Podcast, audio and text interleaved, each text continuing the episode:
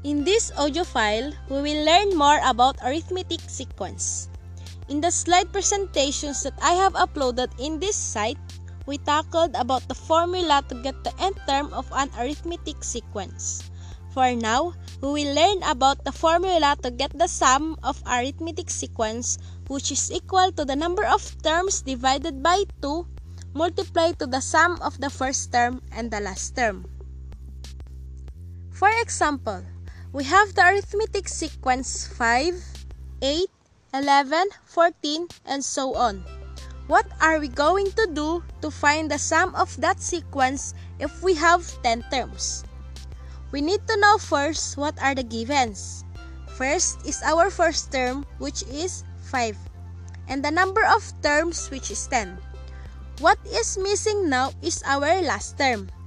We don't know what is our 10th term, right? What are we going to do?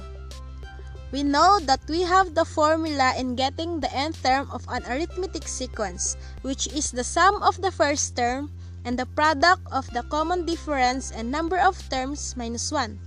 We just need to combine the two formulas. We can rewrite our formula as the sum of an arithmetic sequence is equal to the number of terms divided by 2 multiplied to the sum of twice the first term and the product of common difference and number of terms minus 1. So I hope you can figure it out in your mind. Since we have now our formula where we can find the 10th term, we can now solve the sum of 5, 8, 11, 14 up to the 10th term. We will enumerate again our givens. First term is 5. Number of terms is 10. Common difference is 3. Why 3? We just subtract our second term 8 to our first term 5 or we can say present term minus the previous term. After we have known the given, we can substitute it to our formula. Write first our formula. Sum is equal to the number of terms divided by 2 multiplied to the sum of twice the first term and the product of common difference and number of terms minus 1. By substituting, we have now sum is equal to 10 divided by 2 multiplied to the sum of 2 times 5 and the product of 3 and 10 minus 1.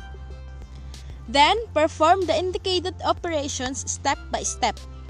We have now the sum is equal to 5 multiplied to the sum of 10 and product of 3 and 9. Then, we can simplify it as the sum is equal to 5 multiplied to the sum of 10 and 27. After that, we will come up to 5 multiplied to 37. So, we will have arrived at our answer 185. And this will be the sum of the arithmetic sequence 5, 8, 11, 14 up to the 10th term.